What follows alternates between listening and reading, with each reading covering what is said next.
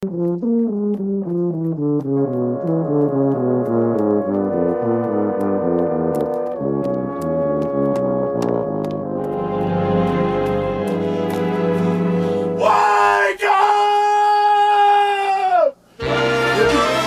Wake up! Wake, wake up! Wake up!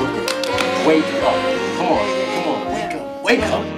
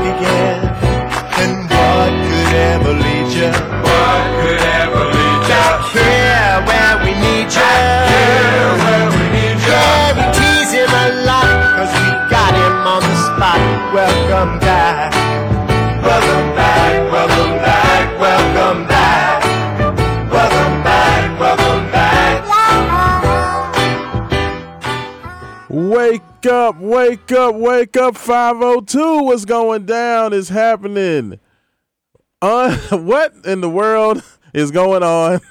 It is Saturday, December 10th, year of our Lord 2022. It is going down. This is Wake Up 502. Rashawn Myers, and I am absolutely flabbergasted that we are sitting here having the show this beautiful Saturday morning. My goodness, what a difference a week makes, and we are going to talk about it all. It is going down. Big A Sports Radio, 96.1 FM, uh, to be joined shortly uh, by my man Haven Harrington. Uh, will be joining in. I, I- I definitely uh, want to get Haven's uh, thoughts on everything going on. Uh, hopefully, Joe Kelly will be joining us as well. Uh, Chit chatted with him uh, this morning, but just an absolutely uh, insane, insane turn of events as we welcome back uh, the great one himself, Mr. Jeff Brohm, taking over as the new head coach. The University of Louisville football program. Uh, you know, it, it's to this. You know, they always talk about like, uh, you know, a butterfly's wings flapping on one side of the world can make like a tsunami happen on the other side of the world, stuff like that. Like, I feel like that's what we were dealing with with this whole Jeff Brohm situation. Like, I, I don't really know how we got here. I don't really know how all this occurred, but like some kind of way we got it done. Uh, and, and we are sitting here at Louisville football, and we are in a completely new uh, place and a position. Uh, and, and it's exciting. It's very, very exciting, uh, and, and I cannot wait to talk about it. Uh, Haven Harrington is uh, uh, popping in there. I, I see him uh, getting into the saddle. Uh, Haven, uh, how you doing, brother?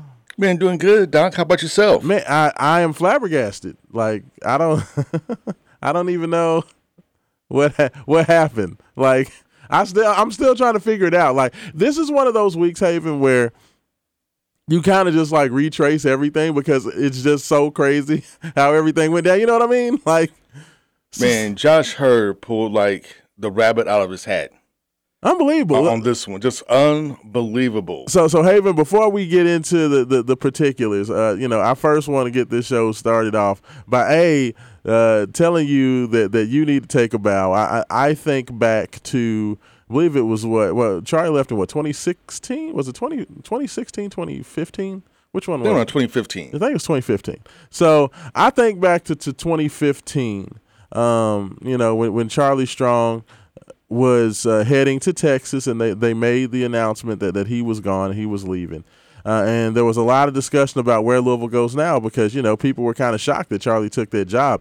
And, you know, there was a lot of discussion going on. And of course, there was conversation ab- about bringing back Bobby Petrino, who had uh, kind of, um, you know, got had a good good go of it. Um, and uh, yeah, what was it, Western Kentucky, A- Mhm. and, and you said, you know what, I don't want Bobby to come back, and you know, pretty much everybody was on the, uh, you know, yes, we know Bobby's a jerk, and yes, Bobby's done a lot of stuff, but hey. You know, Louisville's got a, a, a odd chance. It seems like somebody's going to pick him up. Might as well be us. And you, Haven, to your credit, um, on Main Event Sports, um, said, you know what? I don't want Bobby back. It's like I, I think that you know, bringing back Bobby. Uh, you know, it's kind of like bringing back the old girlfriend after she did you wrong or whatever. Uh, and that that's the old news. I want Jeff Brohm. And at the time, Jeff Brohm, you know, was was st- uh, you know still uh, the co- you know coordinator not really had his opportunity. Of course, he took over at Western Kentucky, and we know how that went. But you were literally, I think, the first person uh, to mention Jeff Brohm at the Louisville job, like as in an actual, you know, in hiring capacity. Of course, when Jeff was here as the offensive coordinator with Bobby, uh, you know, the first time around, then people thought about, you know, of course, what he could do uh, with this. But you were the first person when the job was actually open to say, you know what, it's time now. So when I think back that, you know, seven, eight years ago, you were talking about Jeff Brohm being the guy, and it was kind of like, yeah, yeah, may, may, not right now, you know, calm down. But and now, fast forward, it happened, and it was all you. You was the first one. How's that feel?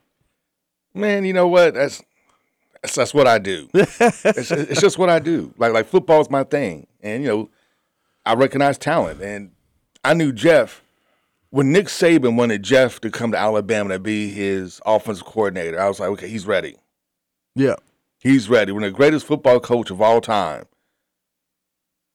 openly courts you to be his offensive coordinator, you're ready. yeah, And I, I know he followed he followed Bobby to Arkansas, followed him to Western, and you know Louisville's had a great track record with taking assistant coaches, hiring them as head coaches, and they being taken to the next level. You know we did with with Bobby 1.0, right? yeah, offensive coordinator. He was here one year with John L. He took our offense from one of the worst offenses uh, in the country under Ron Cooper to the number one ranked offense in the country in a in a year. yeah, And that was enough right there for, you know, Tom Jurich to be like, you know, when John L left, all right, Bobby's going to be the man. When we hired Charlie Strong, Charlie Strong had never been a head coach uh, in our, in his career. You know, he's interviewed everywhere. everywhere. Yeah, everywhere. I mean, in, he interviewed almost, I think, every school in SEC, right? And they all turned him down. But, you know, he had built South Carolina's uh, defense when uh, the former Notre Dame coach was there, Lou Holtz. right. You know, we saw what he did with Florida's defense. Mm-hmm. He was Florida's recruiting coordinator, so we knew, you know, he had defensive talent. You know, he can run a defense because Urban Meyer pretty much left him alone to run that defense in Florida. And, you know, we hired him as head coach, and the rest is history. So I was like, you know, yeah, Brohm's ready. You know, Brohm's that next super hot young coordinator that we that we need to get on now. Yeah, and I was not on that train. I was like, Haven, you're out of your mind. If Louisville's got a chance to get Bobby, you take Bobby. Like, you know, look at what he done. Look at what he did the first time around. Look at, you know, the heights of success that he brought us around to. And, you know, like I, I wasn't hearing it. So, like I said, I, you know, I, this is not something I'm not taking any, any, this is all you. And so you were the first person when I heard that, you know, uh, it was actually happening. Because you know there's always that you know, we, we of course heard the i don't know if if josh Heird is like some sort of like jedi master and he like called the the uh, cincinnati ad and, and was like you will take scott satterfield. And i will take scott satterfield. I don't know if it was one of those things but once i heard that cincinnati was hiring scott satterfield i immediately thought about Brohm but of course you have that whole is he actually going to take it? You know what I mean? Like you don't really know. You you think that, you know, especially after everything that happened with him coming back to Louisville last summer and having the you know being part of whatever little luncheon or whatever that was going on here in the city, and he openly just basically said, you know, I'd love to come back here and coach at some point. Like to do that as a sitting uh, Power Five head coach, it was very odd to do that, but after that happened, I was like, oh hell, he's gonna definitely take that job whenever it comes open. You know, here's the thing: like Jeff always wanted to coach Louisville. Like, like this is his dream job. Yeah, and the only reason he didn't take it the first time, I believe, was he he was only at Purdue what like two years at the time. Yeah, he just brought in the class, uh, and he he was very loyal and dedicated to those guys he brought in because he just it was still like a job not finished yet, right? Right. Fast forward a couple of years, he's been there. I think a total of six years now. Six years. He just took Purdue to the Big Ten championship game. Yes, they got trounced by Michigan, but he got them there. Yes, they had an eight and four record with some head scratching losses, but he got them there, right? Yes. Yes, he only has a 500 record, a little bit of one game above 500 record at Purdue, the same as just one game above 500 that uh, that Scott has here. But he took him to like the championship game, so he maxed out Purdue. Yes, his job was done. He he maxed out Purdue. It's time to come home.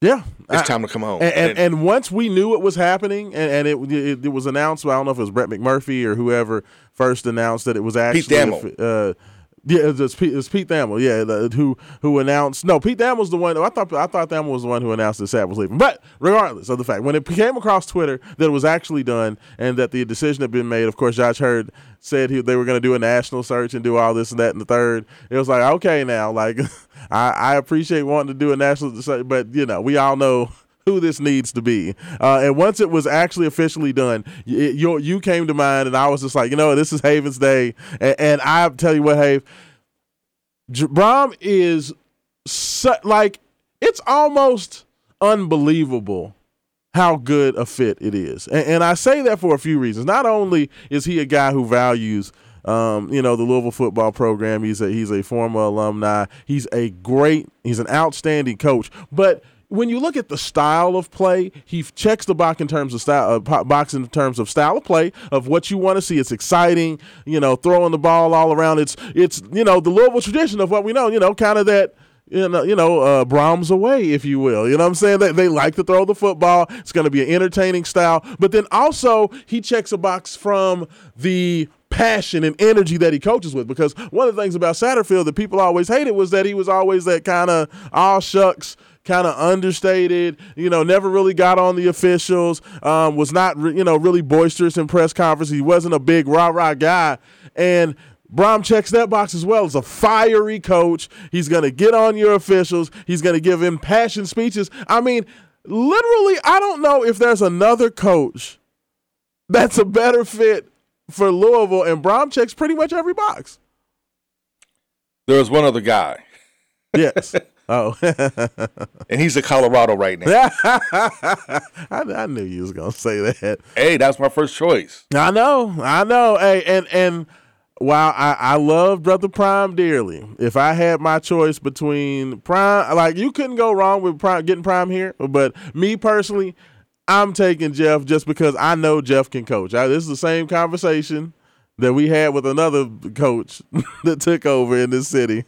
And while I love Prime, I love his bravado. I love his his uh, energy. Uh, you know, I, I wanted to err on the side of having a guy that I know can do the job. And that's the thing. Jeff Brohm, the most interesting thing about Jeff Brohm is that he took what Bobby Petrino taught him and then like put it on steroids. Well, the thing is, like, you know, Jeff has played for or coached with like the greatest coaches in little football history. Yeah. Granted, that's like two guys, but still. Yeah. Uh, but I mean, hey. But you know, he, he played for Howard Schnellenberger. Yes. And coached for Bobby. He, he played under Schnellenberger, he coached for Bobby, and then he had to learn how to coach in the Big Ten. And that was an interesting thing during his press conference that I didn't even think about until he was talking about it. But the fact that yeah, he came from a pass happy set, like he he he he learned under a coach that was hard nosed, physical, you know, had an edge, gave his team that edge, and that gave Brian or Jeff a edge as just in his personality and the, the, his coaching style. It gave him that edge, that feistiness. But then he learned under Bobby, you know, the ability to be a, a beautiful play caller and just be very imaginative and, and, and you know can just just script all types of unbelievable offensive packages. But I think the fact, Haven, that he spent the last six years in the Big Ten in a very physical, rough, you know, pound away defensive cold weather football league, I actually think that makes him a better coach because not only have you learned to be, you know, you, you grew up as the kind of the pretty play caller, but now you know uh, and appreciate the need to be physical, to be tough, to have your big, strong, you know, physical lines on both the offensive and defensive line because that's how you win in the Big Ten, right? Like you have to have that. So, like, I think that that this time that he's had at Purdue probably makes him even better off than when Louisville, if Louisville would have got him straight out of uh, Western Kentucky. Well, he also learns the value of running the ball more. Yeah, you know, because because Jeff is a, is a pass first, runs run third type of guy, right? Right. Where Bobby was the opposite. You know, a lot of people thought that Bobby had to pass up the offense, but Bobby ran the ball like 60, 70 percent of the time. Bobby was a run first and, and build a play, you know, and build off a play action pass. That was Bobby's offense. So what the Big Ten taught him was, but yes, toughness on the lines, but more importantly, you got to run the ball. Yeah, you got to run the ball, and sometimes you got to line up and get that hard yard, right? Yes, which is something that you know. Look at Scott's tenure. Scott always had a, a problem with that, that that that hard yard, right? You know, we're on a goal line. Let's put our you know our, our, our goal line offensive line in, and let's just run down somebody's throat. Right. You know, the, that's mentality, right? Yes, that, I mean, that makes me so happy. Louisville's going to actually have like a real fullback.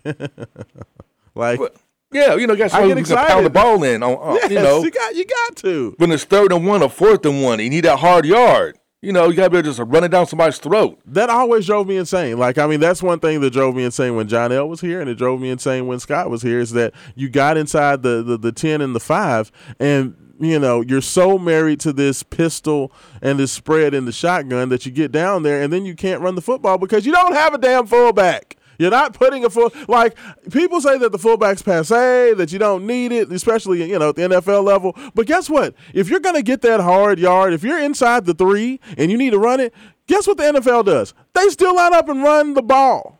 Like you have to be able to have that lead blocker, you know, to be able to get it done. And and that's one of the, the, the main things that I know it's a small, ridiculous thing, but I cannot stand spread coaches because they act like because you're a spread coach, you can't, you know, understand that goal line is pretty much goal line. It, it is what it is. That you know that they never want to sacrifice their system. I know that's goofy to say, but no, I'm I am so happy um, that this is where Louisville's at. It's unbelievable that we're talking about this, you know, a week removed from our last show. And of course, if you want to get involved, you got the best way, of course, is to reach us out, reach out to us on the Thornton's text line 502-414-1450. That's 502-414-1450. You can also give us a call in um, on the Wake Up 502 Buzz line 502-384-1450 as well. We'd love to get your thoughts on that because Haven, I mean, it's it's something something that now uh, it, it's about the business of of building a team, right? Like like get, getting those well, coordinators. Yeah, so, so now there. it's about keeping the class. Yes.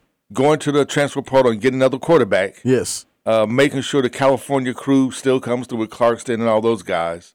Uh, you know that, that those those guys still come. You know he, he's lost a couple of guys already, like Rueben Owens has transferred to Texas A&M. He committed to Texas A&M uh, which actually for him may be a better. Situation. I mean, that wasn't a shock, right? Like people that were no, like getting upset I mean, about that. Like, I, mean, the guy committed literally like within hours of decommitting, he committed Texas A&M, and then lo and behold, Texas A&M is going out and interviewing Bobby Petrino. That's crazy, right? To be the offensive coordinator. So I will say this: What do you think about that? Do you like that? I love that. Yeah, I, I mean, Jimbo is in trouble. Yeah, they're paying Jimbo ten million dollars a year, and they Texas A&M thought, okay, now we got our guy, right? He just won a national championship with Florida State. He's winning SEC. He's gonna make us competitive with Alabama, the LSU, and Brian Kelly. You know, Brian Kelly came down last year. and Kelly came in and just took everybody's lunch. Yeah, so now you that know, makes Jimbo look bad. Well, Jimbo's been below average. Yeah, the past, you know, like he had he had one good year when he first got down there, and then he's just been like seven and four, Uh, you know, he's just been like an Yeah, average, like kinda six, middle. seven and Yeah. five. Yeah. You know, eight and four. You know, he has not lived up to the hype, especially with as much money as Texas A&M has. Yeah. The, the Didn't they have the recruiting number one? I was gonna say they had the number one recruiting class like last year, two years ago, right? Yeah, and nothing's and nothing's materialized. You got to do something. So why not get one of the greatest offensive play callers in college football, and Bob Petrino? And hey, you, you got to do it now. Now look, those guys got probably wind up fist fighting at halftime in the first game because you know how Bobby is. But still, you know he's one of the greatest play callers. He's you- desperate. You, He's got to get him. You, Yeah. got, you don't have a choice. I agree. So you know, I, I know a lot of people around here. You know, Bobby, Bobby's name is a, is a curse word around there for some, but you know what? We've always had much love for Bobby. So you know, Now, I, I will say this for all you guys out there still looking for head coaches, and this head coaching spots open up. Uh, Dark Horse, Cadillac Williams from Auburn. That guy can coach. I'm telling you right now, okay, Cadillac Williams is going to be the next superstar coach coming out if he if he gets opportunity. You know, it's hard. To, it's hard for brothers to get head coaching opportunities yeah. in college football. But I'm telling you right now, that guy right there is the real deal. I think he's got the stuff. Okay, well, so so of course, like as as we were saying about with with Rueben Owens, I mean, first of all, Satterfield was a sixty percent run guy. Um, you know, where where Brohm is definitely more known uh, for the uh, forward pass than he is running the football. So I mean, it's uh, it's understandable. Like people that were kind of gnashing teeth and getting all upset about Rueben Owens. Yes, I know the being able to say, you know, we have the number one running back in the class. Uh, you know, uh, yes, that is a huge feather in your cap. But at the end of the day, are you really worried about a running game with the way that that Brohm? I mean, Brohm literally took a freshman two star running back this year, and the kid ran for 900 plus yards, has a chance to go over a thousand yards in the bowl game. and you know that was pretty much you know uh, you know not not trying to, to diss the young man, but you know pretty much a, a nothing nobody recruit. I mean that's the power of having Jeff, right? Is that he can scheme anything with his spread ability, his ability to spread you out um, and, and attack from all angles he's going to have success running the football, especially when there's talent. I mean, when you look at the opportunity to have Jawhar Jordan, uh, Maurice Turner, who's a guy who was kind of forgotten about, but was a four-star, uh, you know, r- running back himself, uh, c- coming out in by some services anyway, high, high three-star, four-star guy. Um, I think Louisville will be fine, and they'll add a running back to this class. I mean, so I, I'm not necessarily worried about the Rueben Owens thing. Like, like, is that something that you feel is a humongous loss, or, or are you, you know, on the same page with me? Uh, you know what? I think it's a loss, but I also think it's one of those things that, that can be overcome, right? Yeah. Because we have talent here already. Uh, and like you mentioned, Gerard Jordan, who was who just balled out, you know, the last couple of weeks of the season. Uh, so you know, we have guys here that, that we could work with.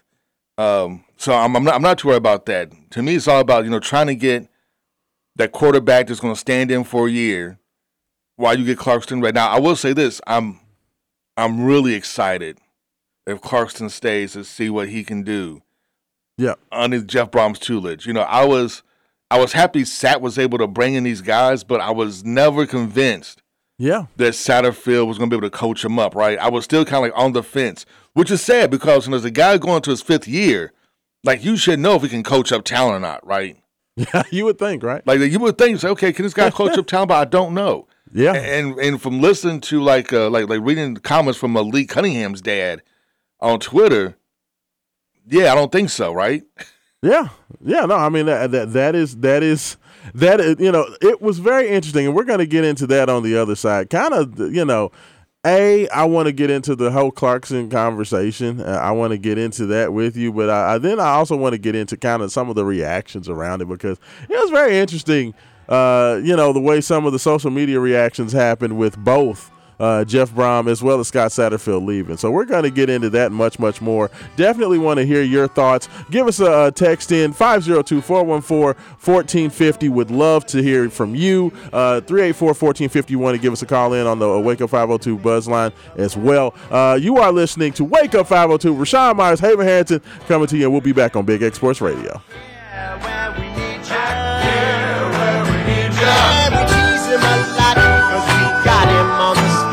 Welcome back. Welcome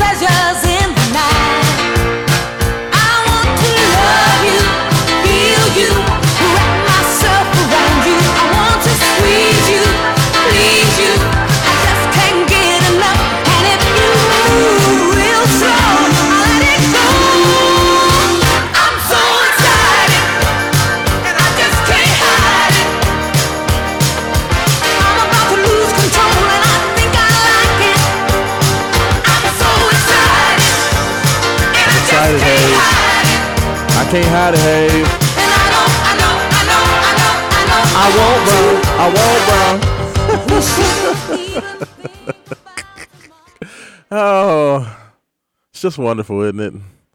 Like when when when things just come together, just in, in, in amazing ways, it just makes everything so much better. I mean, just just beautiful. Jeff Brohm is back at Louisville. I'm still, I I still don't even believe it. Real talk, like it, it is, it is it is just crazy. But of course, we already have the the the the Thornton's text line is absolutely jumping already this morning.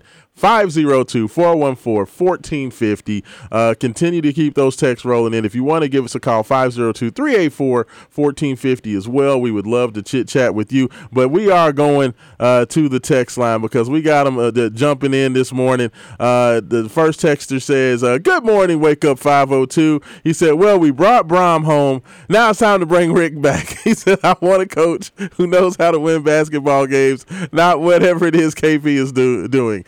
I'm not joking. Love the show, guys. First of all, thank you so much. Appreciate the text in. Haven, Haven, I, I just want to let y'all know, like, it's a lot of things. Like, I, of course, I, am the, the producer, so I'm doing all types of things in the background while all this stuff is going on. And Haven just walked into the into the production room was like, can we not talk about basketball today? Haven, you sound so sad. I mean, it's something to talk about.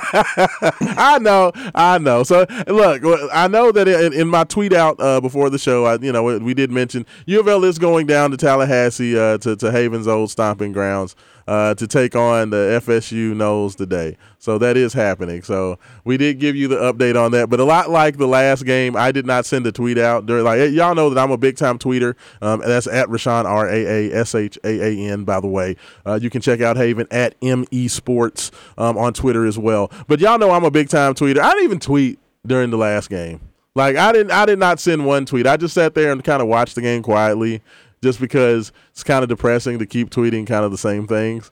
So uh, until they give me a reason to actually mention them on social media, um, I'm only going to pretty much talk about news updates, and I'll discuss the fact that you know either they won or or, or they lost.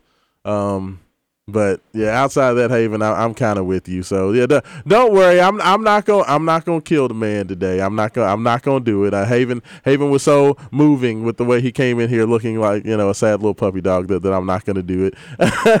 uh, but we're gonna go back to the uh, Thornton's text line as well. Uh, five zero two four four fourteen fifty. Uh, texter says, "Loving the show, guys." He says, "I agree with keeping the California guys in the fold, but I want to keep the O line guys as well. Uh, also, has anyone explore the potential recruits that Brohm could fill up that previously committed to Purdue.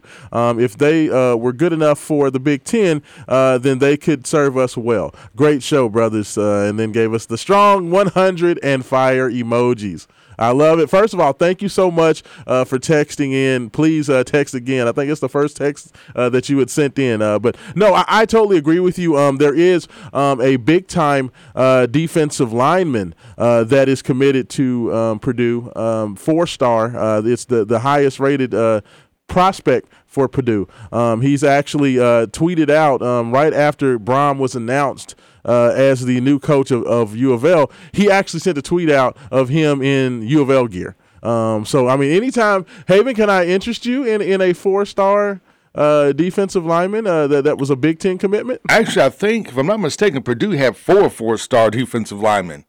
Well, uh, well, uh, you know, committed. I, you know, I, I am a, I am an avid uh, user uh, of the Card- Cardinal Authority. Of course, our boy jo- Jody Demling over there does a one- wonderful job. Uh, so you know, let's let's go ahead and just see what's happening with Purdue's uh, ranking. So Kendrick uh, Kendrick Gilbert um, from Cathedral uh, in Indianapolis. Um, he is the uh, he shows as the only four star commitment um, right now. Now there are a couple of high three star guys uh, are, uh, that are also a part of the class, which are the second and third highest commitments uh, for for Brohm, and they are also defensive linemen. So Kendrick Gilbert is the young man who actually tweeted out uh, with the U of L gear on. So that kind of gets me excited um, if we could you know add a guy like that. But Micah Carter, um, who is a, a commitment from Louisville St. X. Um, he is also a defensive lineman. Um, you know, kind of in that that edge rusher size of 6'5", uh, 260. Um, you know, you, you you like that size, you like the ability to put on you know put on some weight, and then Sadiq Clements. Well, I believe uh, is all another- the Purdue's commits are like over six four. Yeah, yeah, he, he's a, he's another 6'5", 260. So some big, some guys, you know, that have some size um, on them. Uh, all three of those young men, the linemen, are all 6'5". Um, so you like that. You like the size. You like the ability to put on some weight. And both of those guys are, are high three stars. Um, you know, by two so two four seven sports. Um, so yeah, the, I think those those would absolutely be takes. Uh, wouldn't you agree with that? Of course, and it's not including guys coming through the portal that you can possibly grab, uh, such as the former four-star quarterback who's now residing at West Kentucky, Yeah, uh, who put his name in the portal. I mean, that's like I watched this highlight film um, yeah. Austin yesterday. Re- Austin Reed. Also, yeah, well, I watched this highlight film on YouTube yesterday. The man has a cannon. He's not the most mobile guy, but Brohm likes his uh, pocket passers. Yes. And he's your prototypical super tall, strong arm pocket passer. Absolutely, and Madden Sanker. That goes without saying. Um, that you know the four-star um, offensive lineman. I definitely, of all the offensive linemen that Louisville has, Luke Burgess and Madden Sanker are two guys that I definitely want to see stay a part of uh, the recruiting class of Flyville 23. Hopefully that happens. Fingers and toes crossed. Um, but yeah, the California guys. Um, you know, Pierce, it all starts with Pierce Clarkson. Um, he's been a, an unbelievable um, recruiter and just kind of face of the Flyville 23 class. We know that um, Jeff Brohm is flying out to California um, for for the uh, uh, St. Don Bosco uh, state championship game today, so he'll be there checking out Pierce, uh, Pierce Clarkson, uh, J- Jaleel McClain, uh, Aaron Williams, and, those guys. Um, so you know, and of course DeAndre Moore. Um, but I will say this: I know a lot of people wonder, and I've heard it. Um, is Pierce Clarkson a guy that can fit in the Jeff Brohm offense? Um, is he, you know, as you said, Haven, he loves his big statuesque um, uh, pocket passers. But I, I tell you what, one of the biggest misnomers about um, about Pierce Clarkson is that he's just this guy who wants to run. People kind of conjure up in their minds thoughts of Malik Cunningham, you know, who was a guy who came in with the reputation of a dual threat quarterback. Of course, Pierce Clarkson is rated as the number one dual threat quarterback in college, uh, you know, in the 23 class. Okay. Um, but I'm gonna tell you what, Pierce Clarkson only rushed for a little over 300 yards. this past year for uh, Don Bosco. So he was very much a pocket passing quarterback. Now, is he a guy with elite athleticism? Absolutely. But he's not a guy that's looking to get out there and do everything with his legs. He's not a 1,000 yard, you know, 1,500 yard, 2,000 yard rusher like Malik Cunningham was coming out of Alabama. He's a young man that likes to stay in the pocket and deliver the football down the field. Like think Teddy Bridgewater, right? Like, like, like everybody tried to, like everybody tried to. they tried to call him a dual threat uh, coming do- out of and, uh, and Teddy was nowhere near a dual threat quarterback. Could he run if he had to? Yeah. Yes. But he was a pocket passer, and Clarkson's kind of like Teddy Bridgewater. But he's got a lot more athleticism. Like Pierce is a an elite athlete. Like don't get it twisted. There's a reason why he's the number one guy. Um, you know, but he is basically a pocket passer with elite athleticism. And you know, certain guys that look certain ways get labeled as dual threat guys. But to say to anyone who's wondering, yes, absolutely, you want Pierce Clarkson to be a part of this uh, recruiting class because he is a guy. You compared him to another quarterback. Who was the quarterback that you said uh, Pierce reminds you of? You said somebody, and I can't remember who you compared him to, but I thought it was like a spot on comparison. Do you remember? We were we were having a chit chat about it. oh, dag damn it, my! I, I just went blank. I know. I can't. You. You. It was like the perfect. We're gonna put a pin in that. Like, put think about that one because it was such a good um, comparison. Um, you know, w- when you talked about Pierce, but yeah, I, I think that he fits and checks all the boxes. So absolutely, I want the California guys um, to be a part um, of this recruiting class. Of course, DeAndre Moore. Uh, you know, it was funny uh, while I thought that Louisville, when Sat was still here, was in a good spot with Rueben Owens, there was a lot of concern that DeAndre Moore was going to maybe flip and go to Georgia, maybe flip and go to Texas. And I know there's still an opportunity out there and the possibility that DeAndre Moore could go ahead and ultimately make that flip. But I feel with adding Jeff Brohm, I actually think there's a better chance that Louisville's going to keep him with Brohm than even it was with Sat. What do you think about that? It was that? a quarterback at USC. Oh yes, Caleb Williams. Caleb Yes, Williams. Exactly. Yes, like that's exactly. Caleb Williams is as dynamic a runner as you will find at the quarterback position in the same ilk as what, what Malik Cunningham was. But absolutely, Caleb Williams is a uh, pocket passing quarterback that just happens to be a monster athlete. You know, and I think that is the that when you look at um, Pierce Clarkson, I'm not saying I know that you know uh, Caleb is about to go to New York and probably win the Heisman, so I'm not saying he's as good as Caleb Williams. So calm down, but that is absolutely the what the comparison of what I, I would say that you would want to look at. The the uh, quarterback at UCLA, um, DTR, same thing. Uh, you know, which is a guy who has elite athleticism, but is definitely a pocket passing quarterback. So, um, yes, I, I, think that, that they would be great ass. What do you think about that? I think that there's a better chance that DeAndre Moore comes to Louisville with Brohm than even so with Satterfield. I would agree because of Brohm's offense and and Brohm's ability to coach guys up. See, I, I don't think people like really, really appreciate because like if you just look at Brohm's record, yes, you say okay, we got some head scratching losses. He has head scratching losses every year, right? Yeah. Every year. His teams, sometimes he seems to be kind of undisciplined. He get a lot of useless little penalties uh, every now and then. That, that happens, right? Yes. But if, if you look at it, if you, if you look behind the numbers, as, as we like to say, delve deep into those numbers, you know, one of the things you're going to find is, and especially if, if you look at Purdue's recruiting classes, like when he first got there, he had a great recruiting class, and it's kind of going up and down because it's, it's just hard to get elite level athletes to West Lafayette, right? It's it's just hard to. So he's having to take guys like the quarterback now, who's a walk on, but make him an all Big Ten quarterback. You The wide receiver caught like what twenty six passes last year at Iowa, right? Had like three hundred yards receiving.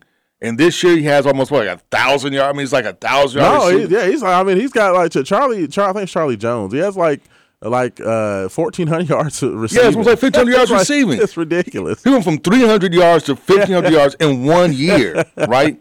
Yes.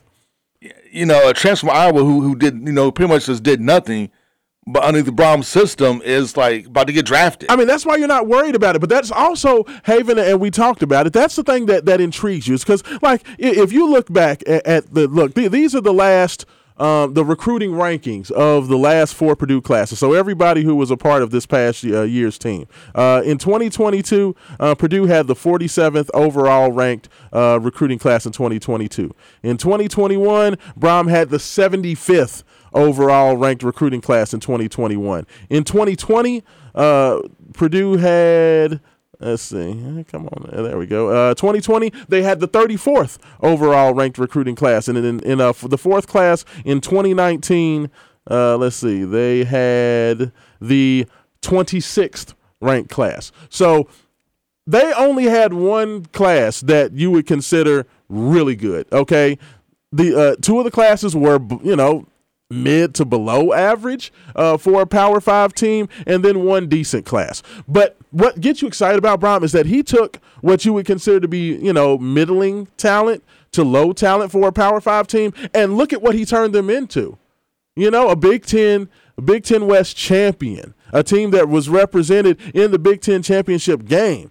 Like, and that's what gets you excited is that Jeff Brohm has been able to win at an elite level at a Power Five conference, the second best conference in all of college football, and he did it with low, you know, low to mid-level talent. So imagine what he can do with the resources and the talent that's at the University of Louisville. That's one of the reasons that we gave Scott Satterfield so much grief is because we knew there was talent there, but it seemed like Scott tended to do less with more, whereas Jeff Brohm does more with less. So if he can do more with less, what can he do with more?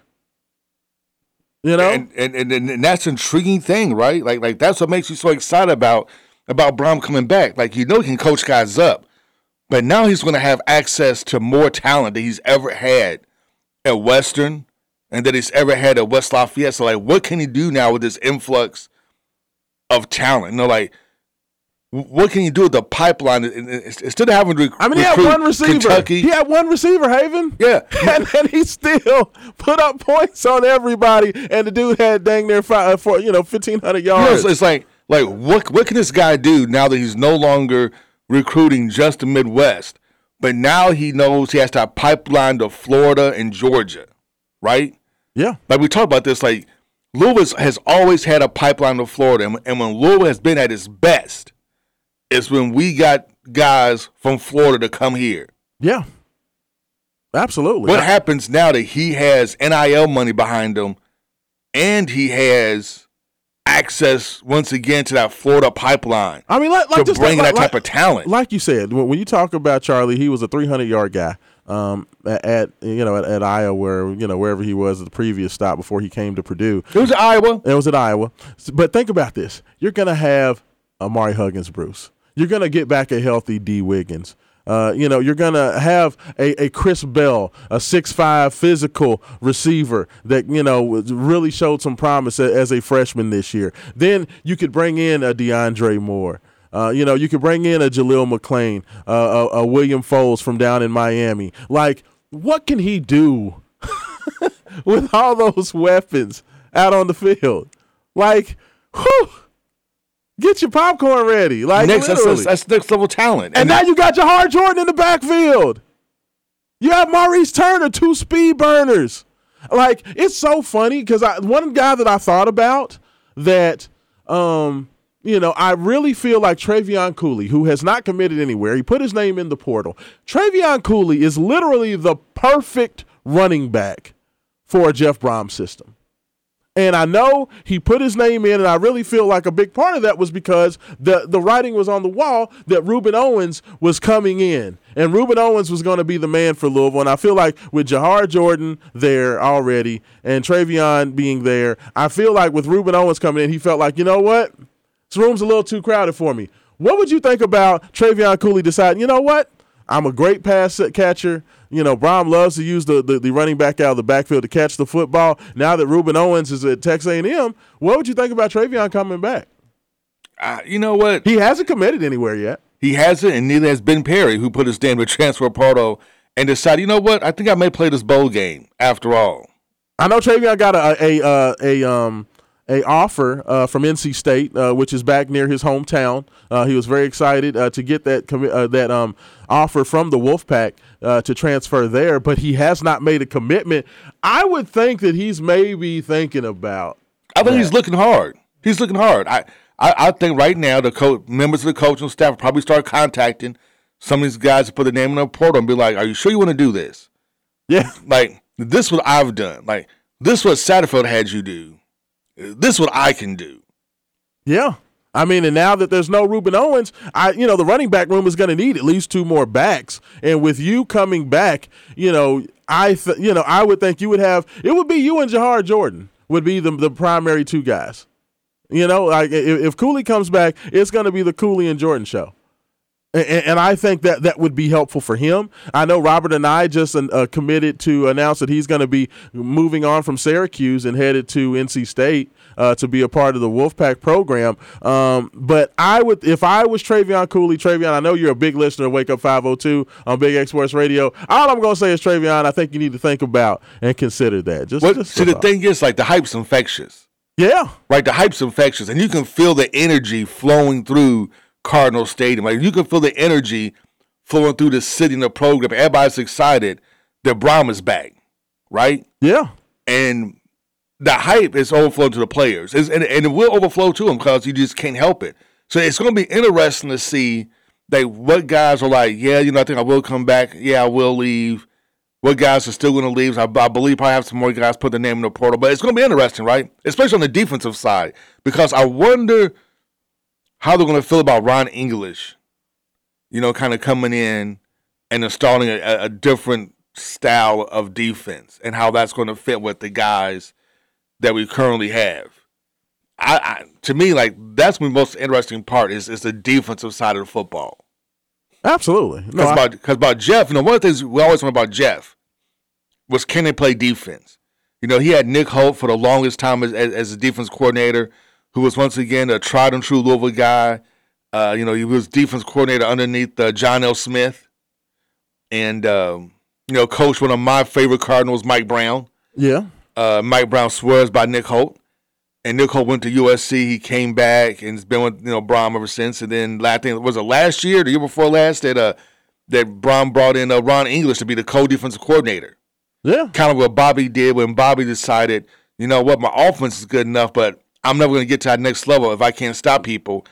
And he brought in Mike Cassidy, But, right? but, but, and no, then he brought in Wolfhausen as co-defense coordinator mm-hmm. because Cassidy wasn't getting it done on third down. Absolutely. You got sometimes. I mean, and, and that's the that's what you have to do. Like one of the things about Scott Satterfield that I always felt like is that he was always slow to react to everything. I don't think we have to worry about you know with that man you know be, being on, on the sidelines now in Jeff Brohm. And, and you know you talk about the hype building. Like think about this, Haven. If, if it, it, like how can you not get hype for this dude right here? Street fight between the whistles. Street fight between the whistles. I said a street fight between the Like how how can you not? How I'm you telling not? you, and that's what I'm saying. That's what the This man is not coming here to play games. And if it's and not that's what- working, you're going to be on your way out. And to me, like that's so exciting. It's like one, he gave, you know he brought Ron English and it really improved Purdue's defense last year. Yeah.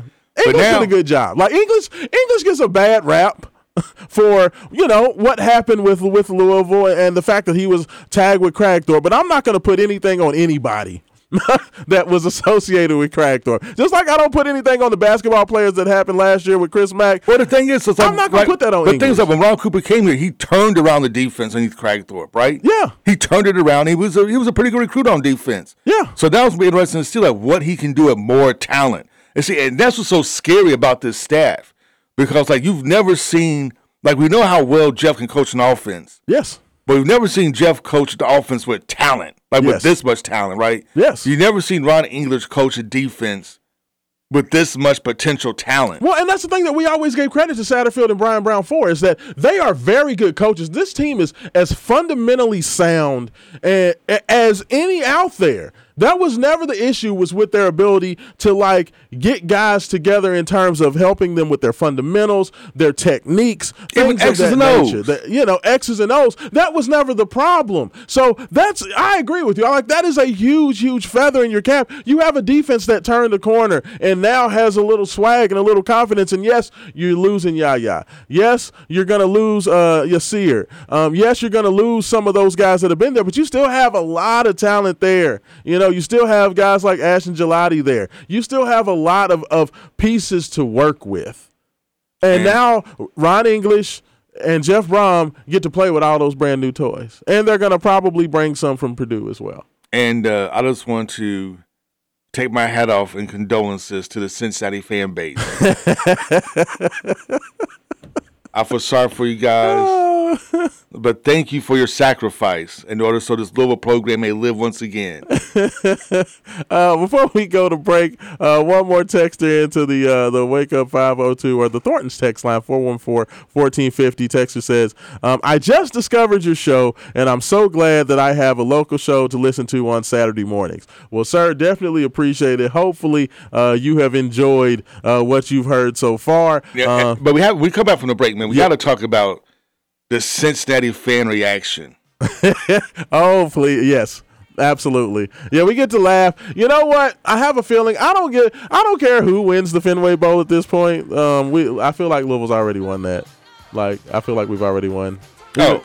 You know. No, no, no, no. Like, here's the thing: like you have to read if you get a chance to, and I, I may read some some some choice tweets and quotes from from some of the fans on Cincinnati's message boards and Twitter's account because literally outside of the Barstool, the Bearcats Barstool account, and Cincinnati's official football account, nobody is happy they getting Scott. I mean, nobody. These guys wanted. They was like, just give us any random coordinator. I'd be more excited than this.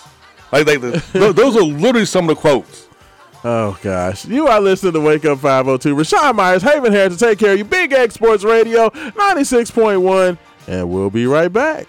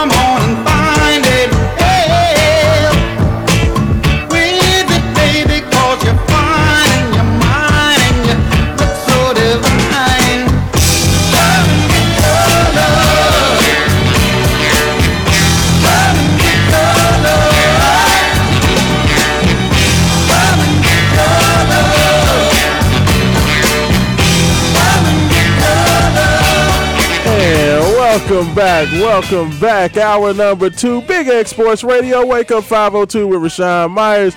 Joined as always by my man Haven Harrington. Uh, just some feel good grooves today, y'all. That's what that's all. Everybody in the city is feeling good. We got no problems. Everybody's living that Hakuna Matata life. You know what I'm saying? No worries, at least for a week. We got a, a, breather uh, from everything that's going on on that basketball court. Um, so, you know, that's very, very exciting. Of course, I do want to remind everybody if you want to uh, come get with the Wake Up 502 crew live, you can always come out to 21st in Germantown every Saturday afternoon, 4 to 6 p.m., 1481 South Shelby Street. Uh, we'll be out there talking about all the news of the day. We'll be talking more about Jeff Brohm. We'll be talking about uh, that Louisville basketball team. Of course, they, their game uh, tips off at 1 o'clock uh, this afternoon. So we'll be able to discuss the aftermath of what happens down there in Tallahassee and much, much more. Uh, so definitely uh, just want to give a shout out. Make sure you check out our good friends over at 21st in Germantown again, 1481 South Shelby Street, uh, for all the best in food, uh, entertainment, karaoke, uh, everything. They literally do everything over there at 21st in Germantown. So definitely want to give them a shout out. But I tell you what, we're going to go ahead and hop on the uh, Wake Up 502 buzz line. Got our man Jay Hash checking in. Jay, how you doing this morning, brother? Good morning, good morning, gentlemen. How you doing? Man, excited, man. It had had an amazing week, brother. So I, I can't complain. Hey, hey, what's the matter with you? hey, that's classic, ain't it? Going on. There's a whole lot of stuff going on in the streets. Yeah, you know it. Absolutely. The streets, the streets are talking. Okay, well, they are about what? Haven Harrington. Good morning, sir. How you doing? Just fine, Jay. How about yourself, sir? let, let, let, me get real quick to this thing, real quick. This topic, real quick about this Deion Sanders, uh, this opportunist, uh, had a, going to Colorado. Yes, one of the biggest five-star programs in, in college football. Um, there was some stuff that was was was talked about. Uh, Deion Sanders across this country, local and, and internationally as well too. Yeah. Why is it that people are angling Deion Sanders, saying that his opportunities was was a shutdown and and player hating or whatever situation may be? Family has to eat. At the end of the day, that man has a family. Uh, he is Deion Sanders. He's done what he's done for that HBC. Uh, he did more than what he's done for it, and and made great progress with them young men on the on the field and off the field. Um, and these kids is, is got total respect for Deion Sanders, but but the streets don't have respect for Deion Sanders. Why is that, Haven Harrington? You know, funny you should say that because I, I have been thinking about this quite a bit, and I saw some of the uproar that happened. Uh, was it about last week sometime? Oh yeah, yes, as, as, soon as I, I, I think it was last week when he took the job, yeah. and I, I, believe like Reverend Cosby sent a tweet out talking about that he wanted. Uh, he hope he loses. Yeah, hope he loses, and, and hope, hope Deion fails at, at at, at Colorado, right? And there's been some other folks kind of got mad at, at Deion, calling him a sellout, and all these other things for for leaving uh, Jackson State to go to Colorado. You know, he's he went he was like making three hundred thousand a yes. year at Jackson State. He's yes. going to make about five million a year at, at, Colorado, so that's a big jump up. But now, now here's the thing. So I understand why people are upset that Deion left Jackson State. I, I, I completely understand, probably more than some, right? Like more than the average uh-huh. fan, I understand because like my family, especially my mom's side of family, has been like an integral part of of keeping Florida A&M like the second largest HBCU afloat throughout this throughout its mm-hmm. history. Right, I got yearbooks going back over hundred years, and Rashawn has seen yes. them. Oh yeah, about FAMU. So I, I, understand the plight of your HBCUs, right? So I, I understand why Reverend Cosby and other folks are, are upset that that Deion is leaving, especially after Deion himself when he first took the job at at Jackson State. You know, he said that the Lord had sent him, had called him to come and to come down to Jackson State to resurrect HBCU football. You know, to bring a spotlight HBCUs and, and things of that nature and you know, three years later, he's he's going to Colorado. Uh-huh. I, I, I know I get it. I, I understand because you know, as a as a fan of HBCU football, right? Like you never want your best and your brightest to leave. Like you want to keep your best and brightest there to show that there's still value in HBC football, right? Because if, if, we're honest, like if, we, if we're completely honest, most people in sports media and even other football coaches consider HBCU football to be a step above high school football. Of course. Literally, just they, they consider to be a step above high school football. I mean, a lot of division, a lot of uh, HBCUs are Division two, and even other Division two schools teams. Consider HBCU mm-hmm. football to be beneath them, right? And so yes. the, some of the problems you have as being an HBCU, an HBCU football coach is that once you become an HBCU football coach, you're stuck at that level. Okay. Like, like nobody else is going to come get you. You're stuck being an HBCU football coach because people think that you're just an overglorified high school coach. Even other Division two schools will not look at you. Uh, case in point, the brother who coaches at South Carolina State, right? Uh, Deion Sanders is 27 and 5. Two to mm-hmm. three of those losses have occurred to South Carolina State. One of those was in the HBCU championship game where South Carolina State completely waxed Jackson State. I mean, last year they waxed Jackson State last year. Mm-hmm. That uh-huh. brother can't sniff a head coaching job outside of. Uh, I think he was off like another HBCU job, but, but nobody else is, is going to look at him. Willie Simmons for FAMU. Yes, sir. FAMU for the past four or five years since since Willie Simmons has been there, young guy. Uh, but FAMU has been at the very top of HBCU football since he's been there for the past three or four years. At the top. But hey, but hey man, can't, let me can't get a sniff. I, I, hey, but let me ask you this real quick, man. It's just that there's so much controversy with this with this man, Deion Sanders, one of the best NFL players ever played the game. Um, from Stephen A. Smith from ESPN, from the rest of the guys who's commentating and critiquing on Deion Sanders' his opportunities of going to a white institution. I look at it as an opportunity that is a blessing to have in your system that you still can do coaching at a higher advance advancement, a program like that. And Rashawn Myers and me and you've been dialoguing for the last week or so about yes, sir, the round ball with Kenny Payne and and it gets it gets cloudy and cloudy and it gets darker and darker uh, here in Louisville above the Yum Center. What is really going on with that Kenny Payne Louisville basketball program, Sean Myers? Uh, you know, it, it, it's tough. Um, it, it, has been tough. Um, you know, Louisville basketball is definitely um, in the midst of just a, a difficult spot. They're 0 and 8. Um, they're heading on the road to take on 1 and 9 FSU. Um, in my personal opinion, um, this is not going to be a happy trip down there. I know people think, okay, Florida State's one and nine, Louisville's zero and eight. Louisville should have a shot. Um, Florida nope. State's been dealing with some injuries. They've been dealing with some suspensions. They've been dealing with a lot of things. They have been playing teams tough. They lost to Purdue, I think, by three points. Um, they had another game uh, in which they were right there uh, with the opposition and had an opportunity to beat uh, Virginia, number three Virginia. They lost by five. So you're talking about a couple of very narrow losses losses to a couple of top 25 teams. This is a Florida State team that has been playing well, and we've known, you know, Leonard, Leonard Hamilton teams necessarily start slow, not this slow, um, but they have started slow. But at the end of the day, they're still playing competitive basketball. Um, I don't think it's going to be a happy time uh, this afternoon uh, for Louisville. Of course, that's going to be on the ACC network starting at 1 p.m. Um, so definitely check that out, and we'll have conversations about it at 21st and Germantown. But Jay, I don't think it's going to be um, a, a, fun time for U of L. FSU, uh, just to put in perspective, uh, by Caesar Sportsbook is a 10 point favorite uh, at home over Louisville. So just because this team is 1 and 9, Louisville fans, I- am here to tell you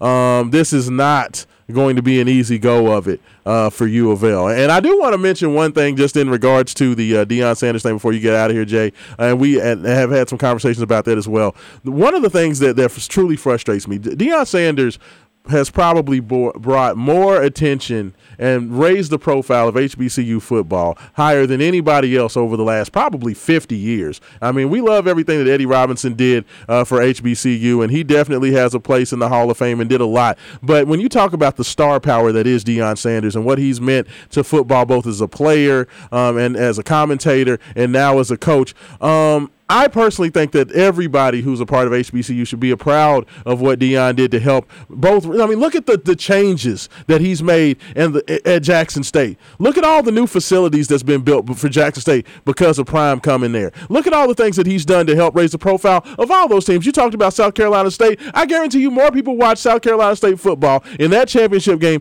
facing off against Jackson State and Deion Sanders than they have in their history. Um, so what I'd like to see is, you know, Coach, uh, or excuse me, uh, Uh, Reverend Cosby coming out there hating on Deion because he left. You should be thanking Deion for his time at the HBCU level, the profile that he helped to raise, the fact that more talent came into HBCUs, more kids want to be a part of that, and just let's appreciate each other instead of always trying to tear somebody down. Eddie Robinson Jr., the way he did Deion when Deion tried to dap him up after Jackson State got a win earlier the year, pushing him in the chest and all that swag. stuff. You know what I'm saying? Like all, all of that. All that hating, that's the problem. We got too much hating on each other instead of lifting each other up. I, I just I had to say that because it that I have hated the fact that they have hated on Deion. Deion got a raise went from three hundred thousand dollars a year to five million dollars a year. There is not one of y'all listening on this radio, not one of y'all that was out there talking about him that would turn that down.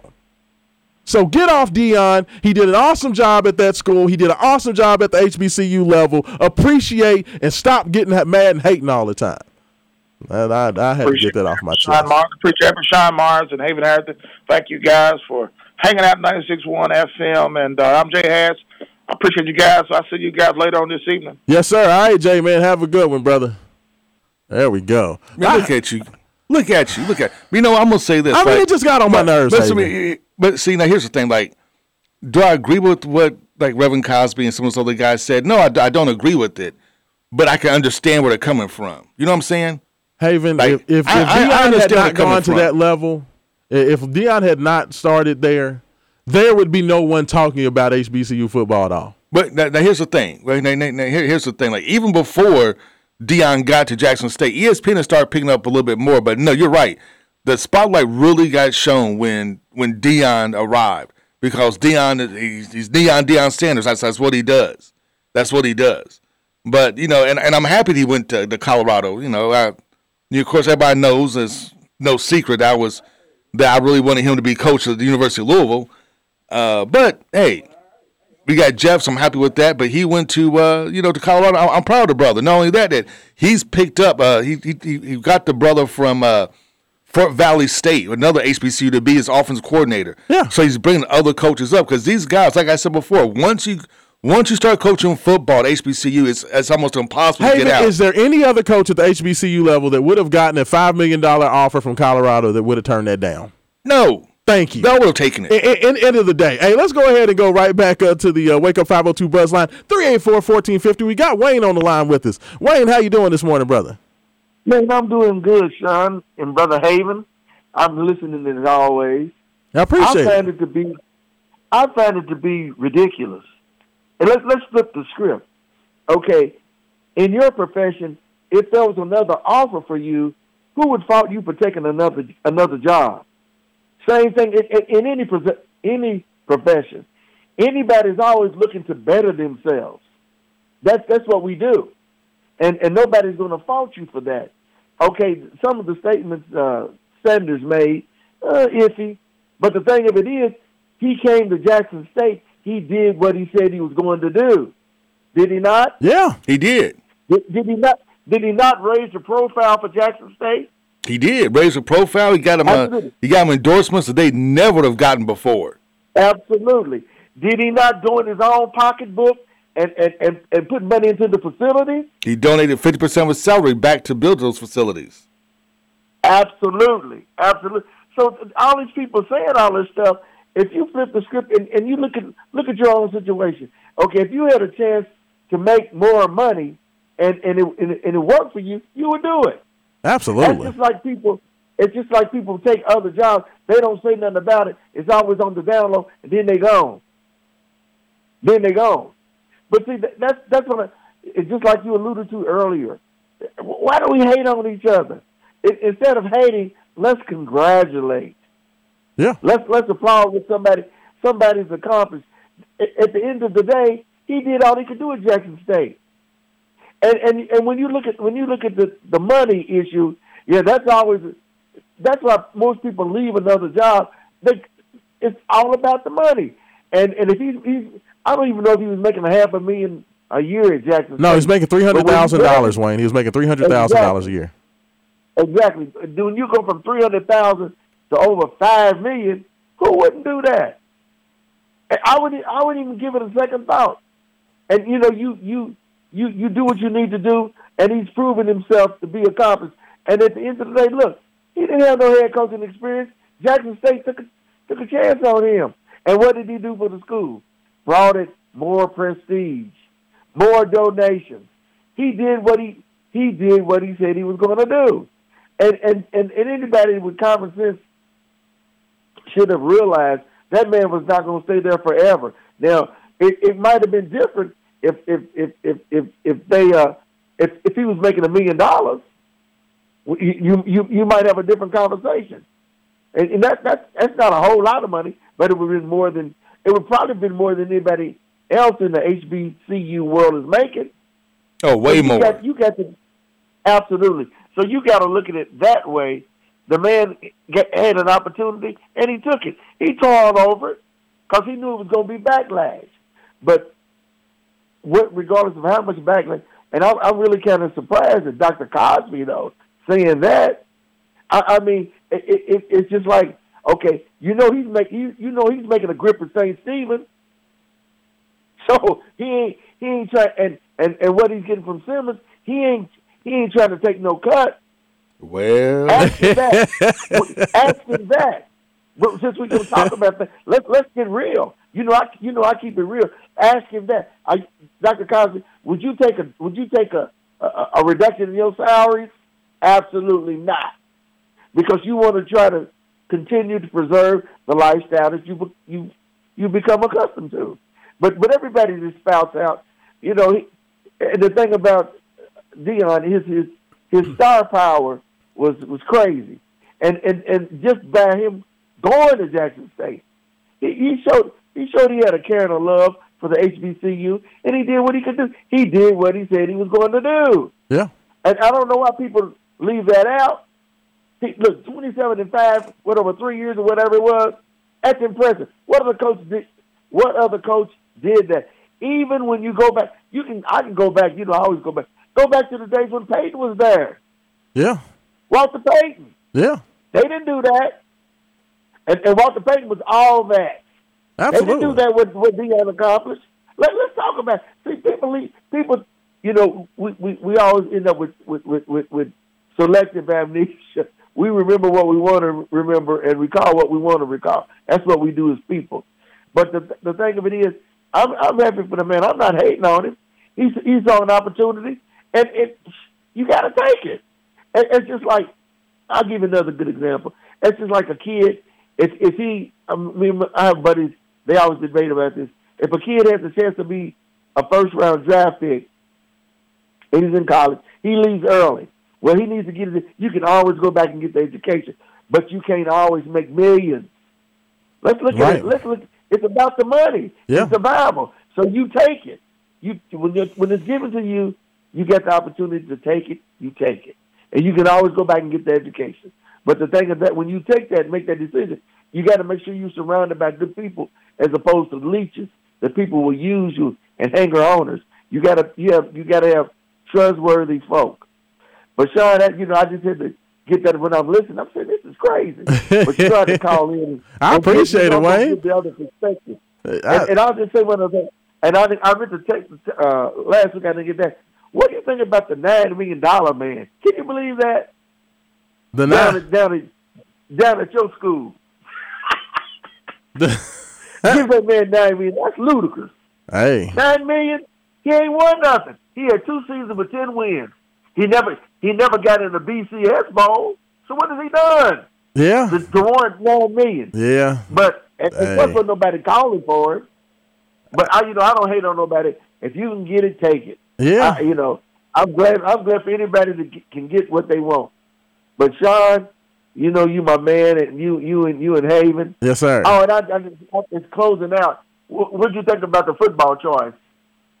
I, I, you, you know, I mean, I, I think that Jeff Brohm there there could not have been a more perfect uh, choice. Uh, for Louisville football, honestly, Absolutely. Wayne, I, I- think it's perfect. I'm super, super excited to, to you know see how this whole thing comes together. But the, the energy's back, man. It definitely gives us something to pay attention to uh, since the basketball Absolutely. ain't being nice to us, you know. right, and, and, and that will, that will come around. You know what I told you about that last time. I don't get too high, too low. I'm just waiting. Once he's got the people he needs, it's going to be a whole different story. It's going to take time. He told you that from the beginning. So when he said that from the beginning, I, I but I didn't think it was going to be this bad though. But he told you from the jump what it was going to be. So I don't know why people belly aching and tripping. Yeah. He told you from the jump what it was going to be. yeah, People, people forget stuff. But you know that's that's how we do as people. yes, sir. But I'm, I'm gonna get off of here and let let let let somebody else is trying to get in. But Sean and and and uh, uh, uh, Haven and and Joe, wherever he may be, you know, you guys are the best. You you my guys. And at the end of the day, what we always got to say, man, go cards. And I appreciate you. And I love y'all, man. And if I don't get to talk, well, no, I ain't, I ain't gonna say if I don't get, because I know I'm gonna talk to you again before the next holiday. comes up. Absolutely, Man, absolutely. go, you better. I'm gonna come down, come down to your place, man. I appreciate it, Wayne. All right, man. Y'all have a nice one. Thanks, guys. Have a good one, brother.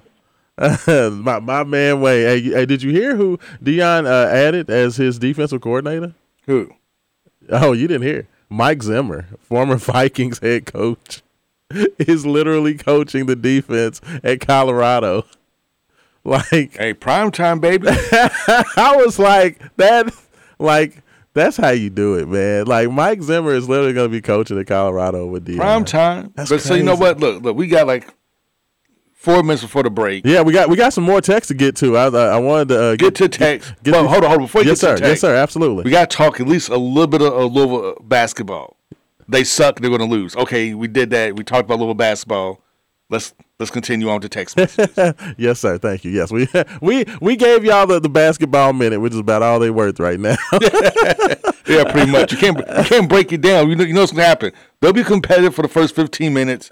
They'll forget to play basketball the last 20 minutes. yes, that's all we need. Like we we've already seen it. There's no analysis needed. Yes, And they'll lose between 15 and 30 points. That's that's all they get. Uh, let, us get clear out these texts. So first text says uh, into the uh, uh, Thornton's text line 502-414-1450 uh, uh, says Brohm's running back coach Chris Barclay is a Louisville male product who played um, a year or two before Michael Bush. Chris is also Wake Forest all-time leading rusher. Great young coach on the rise. The future is bright. Uh, Prius, bring Cooley back. Uh, he said, "Hey, Rashawn, this is Joe, aka uh, New Rhyme from uh, Twitter. What's up, Joe? Man, I appreciate you checking in, and I appreciate you texting uh, into the show as well. Keep listening, man. Uh, he, uh, you know, he, he he's uh, coming with some great takes this morning, so we need more of that, Joe. Uh, stick with us. Thank you so much. Um, also, texter uh, text in as well um, says, I can't wait until next year. I'm going to Atlanta uh, when we play Georgia Tech. Uh, we will be there as well. uh, it says we should win that game. Then you beat Murray State at home. Then you go up, beat Indiana, sit, uh, sitting us at three and zero and probably ranked. I think we can beat Notre Dame at home and take care of business on the road. We could be ten and two or eleven and one uh, in year one under Brown. Uh, you know what? this is a very, very favorable schedule. And, and if Louisville can bring in a kid like Austin Reed to be that one year holdover until a guy like Pierce Clarkson is ready, um, with the transfer portal and with the ability to immediately in, induce a lot of talent and, and, and bring that influx of talent and me- mesh that with what you already have, I definitely think Louisville can have a very successful year uh, under Brohm year one. What do you think about that? I, I- don't know if 10 and 2, 11 and 1, good, but I, I definitely think eight or nine wins could be a possibility. Oh, easy. Easy eight or nine wins next year. Yeah. Like I, I and I, I think that with Brohm's pedigree and, and what Louisville can do, and just the fact that the ACC isn't that great, and Louisville has an extremely favorable schedule, uh, all of their road games are very much manageable. I think their most difficult road game is a road game at Miami, and you know that's uh, Cristobal really doesn't have things rolling yet. Uh, at Miami like that, and then your two most difficult games versus Kentucky and Notre Dame are both um, here uh, at Cardinal Stadium. So you know, I, I think there's definitely a lot of opportunity. It gets me it gets me a little excited, Haven, to think about what they can Oh, it gets me very excited, especially that oh that first game in Jordan, Atlanta. Oh, I can't wait. Absolutely, absolutely. This this texter who I completely don't know texted into the text line. Great passion and spot on about Deion Sanders and the HBCU programs. Um, as a Howard U alum, Rock, uh, or he says, raise the the black man's profile up. Love you, son. That was my dad. If y'all didn't know. he, You got went to Howard yeah, yeah, absolutely. HU. That's what's up. You know it. You know it. The the, the Bisons. You know what I'm saying? I'm So, surprised. I'm surprised on the mascot, man. hey, come on now. I know a little, little about a little. I don't know a lot about a lot, but I know a little about a whole lot of things. but you know what? I, I, I will say this by, by HBCU by HBCU football, yes, sir. specifically FAMU football. If you've never been to an HBCU game, you owe it to yourself to go down to Tallahassee, Florida, Oh, yes, sir. and watch an HBCU football game. Now, I'm going to tell you when you get there, you want to get there a little early for the tailgating experience, but you want to stay late for the band. After the U of L FSU game, Haven took me over there to uh, to fam uh, to to watch a game. I thought it, it was such a big party. I thought it was like homecoming or something. Haven was like, "No, that's just a Saturday, bro." like the food vendors and just the energy around the stadium and the battle of the bands and just the pageantry. Like, whew, like unbelievable. So yes, if you ever get the opportunity, yeah, Louisville fans, when you go and make that trip down to Tallahassee, take the time to go by. I don't know what the name of the stadium is. Bragg Stadium. Bragg, go to Bragg Stadium. Come down there. If if fam is playing a home game, do yourself a, uh, a treat and a service. Go down there and get to the game. If you can make it, it is an absolute party. The food around the stadium is great. Uh, and it's just an absolute party. But you know what? We're going to go ahead and hit this break. When we come back on the other side of Wake Up 502, we'll be talking to Leanne Herring. Uh, don't have any picks this week, but we have plenty to talk about. Uh, so we're going to chit chat with uh, Leanne and do much, much more. You are listening to Wake Up 502, Big X Sports Radio, 96.1 FM. Rashana Haven, and we'll be back. Y'all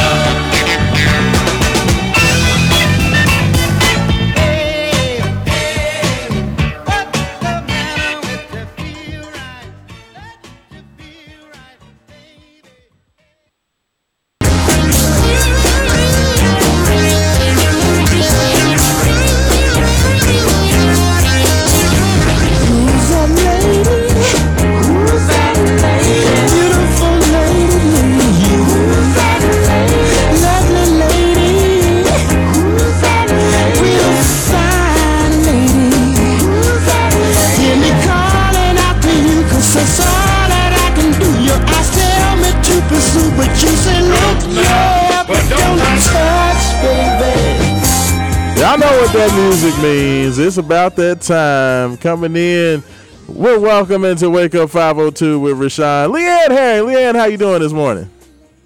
Doing good, doing good. I think this is probably going to be a little different segment, but it's kind of nice to kind of taking back to what I fir- when I first came on when Jay has had me on that first show when we just first getting out. So it's kind of nice to to not uh not be talking so many picks and actually get to talk a little ball and NIL and football because it's been a crazy week out in the state of Kentucky for college football, nonetheless. But I know there's a lot of happy Card fans. I know there's a lot of happy uh, Wildcat fans with those coaching hires that are heading that way. Yeah, yeah, yeah. Not, not only is Jeff Brohm now the coach at uh, at U of L, but Liam Coen is coming back as the offensive coordinator. Uh, you know, for for the Cats once again. Uh, things didn't necessarily go as planned uh, with the uh, with the Rams this year, so uh, Liam decided to go ahead and head back to the Bluegrass. So everybody's got a little something. But I tell you what, Leanne, I think the Kentucky folks are a little nervous about Jeff Brohm uh, you know, taking over. Scott Satterfield was the punching bag, Leanne. So I, I think they're Yeah, little it's sad gonna the be- bag's gone. Yeah, it's going to be an interesting. Well, like anything, I mean, we saw with with the with Satterfield, you know, going over, you know, going over to other programs. It, you know, it's like anything. It, what happens? You're gonna your coaches are gonna walk, kids are gonna walk because you know a lot of people talk about NIL in this day and age, is important. A lot of people talk about the bag, of course. Unless you're Deion Sanders, you don't need the bag. It's not about the bag. but anyway. And you know, and uh, and but at the end of the day, it does really come down to relationships. So you know, you got a lot of fans and everything that they can't take it heart to heart when some of these kids walk, when some of these coaches walk, because you know they build relationships. They they have because the connection. At the end of the day, it's about the connection, the relationships. You know, Absolutely. and but but I think that I think the Cards came out with a heck of a deal. It was I obviously it was hard to lose top recruits. Obviously, like Rueben Owens, who you know ended up staying home at at Texas A&M, and, and that'll be interesting to see how that goes. But at the end of the day, I think I think the state of Kentucky, as far as the chaos and the coaching carousel, won big this week um, because I think with the slim pickings that are out there, you know, and, and the way things go, there's just that high demand. I think, Rashawn, that we can see it in this day and age to win at all Yeah. costs, you know. And so, and you can you can sign a contract for six years or even four years with with the with the big bucks, but at the end of the day, if you're not producing, you're out. You know, so so you can sign for the longevity. Doesn't mean you're going to stick it around for the longevity. But I think it was two great hires um, for for um, for Kentucky and for the state of Kentucky and their two programs. And I think I think with those two hires, uh, I think especially for the Louisville folks, it's always hesitant. Even even with the hire like Jeff Brohm, you know, the roots and everything, it's still hesitation because there there's that want and that need for for the Cardinals to win again you know, and, and to use that talent that they have because you've seen it, and we've talked about it all season. Uh, there's an immense amount of talent on that on that roster, even with kids walking. So you just need that coach, and maybe Brohm will finally be that coach, the hometown kid that can bring it back to its glory. So it'll be interesting to watch. Yeah, I mean, and, and you know, with, with with the transfer portal being what it is, you can see watch a team and a program kind of completely flip. I mean, look at USC. USC went from you know middling nowhere um, to now you know that knocking on the door of the college football playoff. I mean, that, that that's the world we live in. So I think there's definitely a, a lot more pressure to get that done. And and to that end, what do you think about Texas A&M not only getting the commitment of Rueben Owens, but then announcing that they're they're you know kicking the tires on bringing back Bobby Petrino? What, what what's that?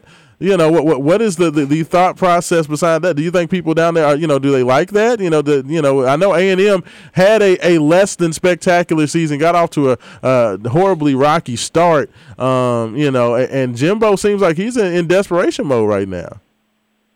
I think you have to be in desperation mode because I think uh, in Texas A&M and those Aggies down there, those boosters, I'll tell you whether whether you're a Longhorn or you're an Aggie, um, between those two programs, those boosters are old school. They don't play. They want to win. They're gonna they're willing to invest. They're gonna go hard. But if they're not gonna produce, they don't care if you're Jimbo Fisher. They don't care how many titles you won. They don't care about that at the end of the day.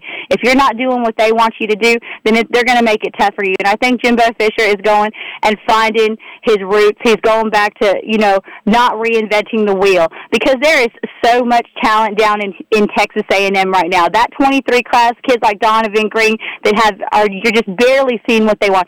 And Rueben Owens committing down there, you know, that's going to bring a lot of talent. That's that's going to bring a lot of their kids right now. And that's what we're seeing and I don't know if you've seen it a lot. I know with basketball and everything going on, it's really hard to to see about the football with high school, but it's also bringing a lot of the the top high school recruits. They're kind of like they were I mean, these some of these kids have been committed since last year. And now they're like, well, let me go test out the waters. Do I want to go try out to College Station? Because we saw, you know, we saw the last week the mass exodus of top players, of top players that were leaving Texas A&M. And I think Yeah. that I think uh, that Jimbo Fisher, like you said, he's in hurry up mode. He's got to figure up something fast, or he's going to be gone. You know, it, it's not going to be any hard feelings, but it's going to be business, and that's what I think Jimbo Fisher is trying to see. What do I need to do to get back there? Because I think that's the thing with Texas A&M, and that's what I say with a lot of programs. That's what I said. You know, when Auburn was trying to hire Lane, you can hire a hot coach, or you can offer a big NIL deal to a five-star kid but it's got to be a fit at the end of the day. You can all, just because a kid and a, and a coach are successful at a high-powered SEC program, you can give them all the money in the world, but again, money can't money can't buy love. It can buy affection. It doesn't buy results. You know, if you don't have the right game plan, if you don't have the thing, and I think that's what we saw at Texas A&M. You know, regardless of, of the money and everything, or you know, the back and forth that you see constantly, the denial, the not. There's boosters that are boosting those NIL funds, like across the country. This ain't just Texas A&M. This is happening at the small school over in the Midwest. We just don't talk about it as Yeah. much. Yeah. So I, I just like I said, but we saw exactly. I mean, it was very. It was. I think that I've seen so many, even in Ole Miss. There's just a lot of players that are just making that exodus because at the end of the day, I think these players. It's no hard feelings, and I think the fans have to remember that when you lose players, when you lose coaches, they've done with what they can do at that program, and at the end of the day, you don't. If you're going to build a solid future championship team or even to con- be a contender, you don't want kids that don't want to be there. You don't want to be have coaches that are going to be there. Mm-hmm. But I was really surprised to see all the kids leaving A and M. But at the end of the day, those kids want to go where they're going to have playing. They, I, I feel like there's a lot of chaos that we don't see that's going on behind A and M. But I think that if Jimbo Fisher can get back with Bobby, you know, get back to those roots the way they used to, take it old school, get some discipline. I think we're going to see a lot because they have a lot of talent and weapons coming up and I think with some some of these kids that we're going to see, and I wouldn't be surprised if if Jimbo Fisher goes leans, he's going to take some kids to the portal. But I wouldn't be surprised if we're going to see some of these elite teams that have these max exodus of of um, players that they're going to go back to getting some of their top talent, in-state talent, because there's a lot of That's interesting. in talent. In the state of Houston, that's what we see with the portal. I mean, the portal is great and everything, but Yeah. how many times? And I mean, how many times do we see now that that it's become now like with the NFL, like free agency. There's a couple of kids um like that I've I've heard with coaches and stuff and everything. They're like, we we would love to take those kids because they're talented, but they've already transferred a couple times. You know, so Yeah, that's not to say that they. And so I feel like as much as I, I think the portal does well for programs like Ole Miss and everything, if you know how to work it right, I think at the end of the day, we're to have to we're to have to go back to the roots, and we're to have to really put some focus on high school recruiting. I think as far as coaches, like I said, they're not paying me the six figures, they're not paying, but I'm saying for what I see on the recruiting trail, what I see, there's a lot of young talent that you can build upon, and um, and I and I think that'll be interesting if we don't see some of these programs go back to try to get some of these high school players. Because like I said, in the state of Houston, I mean in the state of Texas, in Houston alone, Jimbo Fisher has a ton of talent. And I'm not just Sure. talking four star and five star. I'm talking about programs like Louisville, programs like Kentucky, and I'm not just saying this because of Texas. I'm saying this. There's just something about Houston, the, Houston, and also in Georgia. A lot of kids out there, a lot of high school kids coming up, a lot of 25s, a lot of 24s.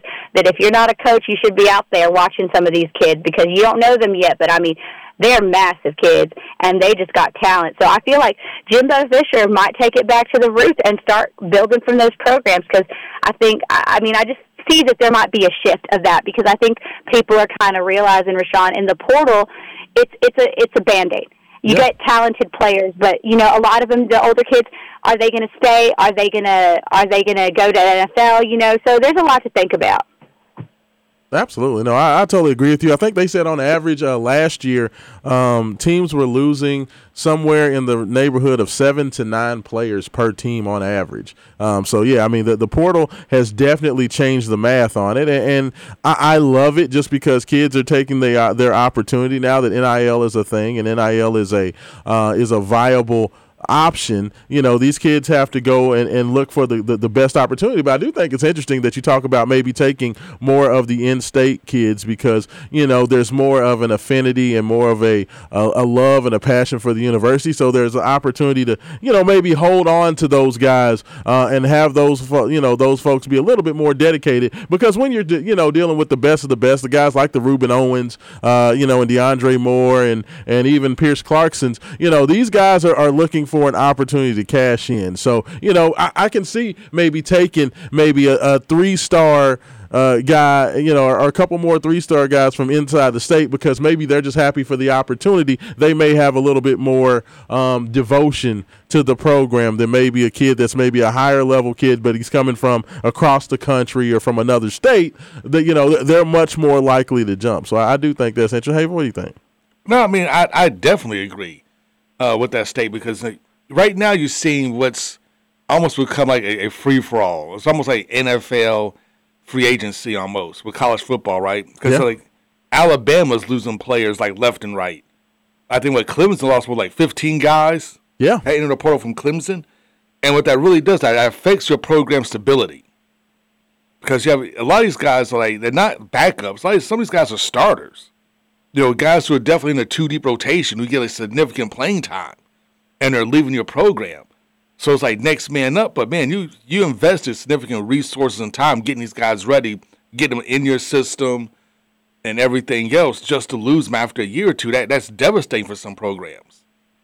Yeah, no, I know. I, t- I totally agree. I mean, it, it's definitely a changing landscape, and I think you have to embrace it. You know, that that's kind of one of the things when we uh, chat about Kenny, even though this is not necessarily basketball specific, but, you know, just talking about Kenny's, uh, uh, uh you know, seemingly being averse to talking about the NIL and, uh, you know, seemingly not really understanding the, the, the way to utilize the portal. I think that the coaches, both in basketball and in football, that understand how to utilize the NIL and how to utilize the transfer portal, you're going to be in a in a lot you know more advantageous situation. And, and guy like uh, you know Brian Kelly uh, and, and, we talked about Lincoln Riley leaving from Oklahoma and going to USC. I think those are two coaches that understood that they had to change to be able to stay effective because I think that's what you know. At the end of the day, uh, when you talk about Nick Saban, the Saban that's been the biggest thing that's kept him on top. Right, is the fact to be uh, malleable and, and, to be able to uh, ch- make changes either on the field or on the way the game is played or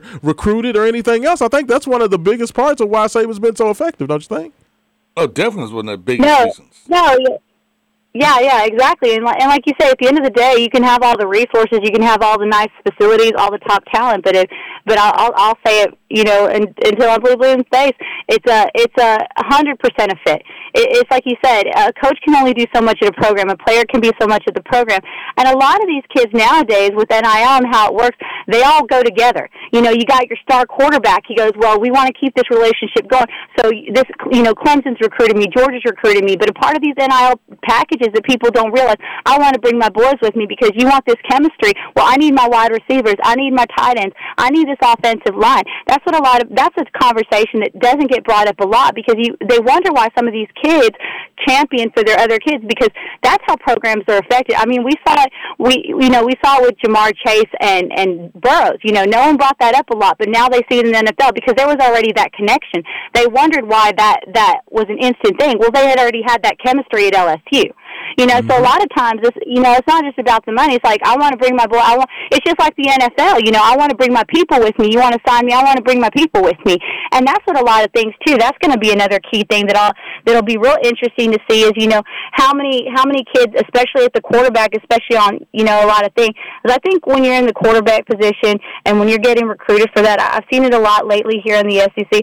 You know, a lot of these kids are they worry about their offensive line linemen, like who's protecting me in front? You know, I got my receiving guys. I, you got you got a heck of receiving, but who's protecting me up front? You know, so that's there's a lot of interesting storylines. But you know, you bring about basketball and, and NIL, and and one of the things, you know, when I was in Kentucky and when I first started covering, you know, and all that kind of stuff, mm-hmm. that I wish that some of these football coaches would call up some of these basketball coaches because, you know, I think basketball is really where I learned how how you know it's been happening yeah. for a long time now. Yeah. It's legal, you know, and if anybody knows how to transition and how to deal with it, like you said, and and make it work, and and you know, it's always going to be there. But it's just like I feel like I feel like the elite basketball coaches, especially in the state of Kentucky, they have learned how to to navigate recruiting That's and now point. have and now legally have NIL and make it work. Yeah. Still get star players, still be able to do it, but not let that be the central focus. And I think right now we're seeing because you got these high school kids that are elite and then you, they're competing with these portal kids who already have experience and all that. And that's the biggest play a lot of these programs want. They're trying to fill the gaps because they see their kids transferring out in mass exodus. They're losing coaches that have built relationships with these high school recruits. So where do they go? You know, but the, but it's just an interesting navigation how this is going to be.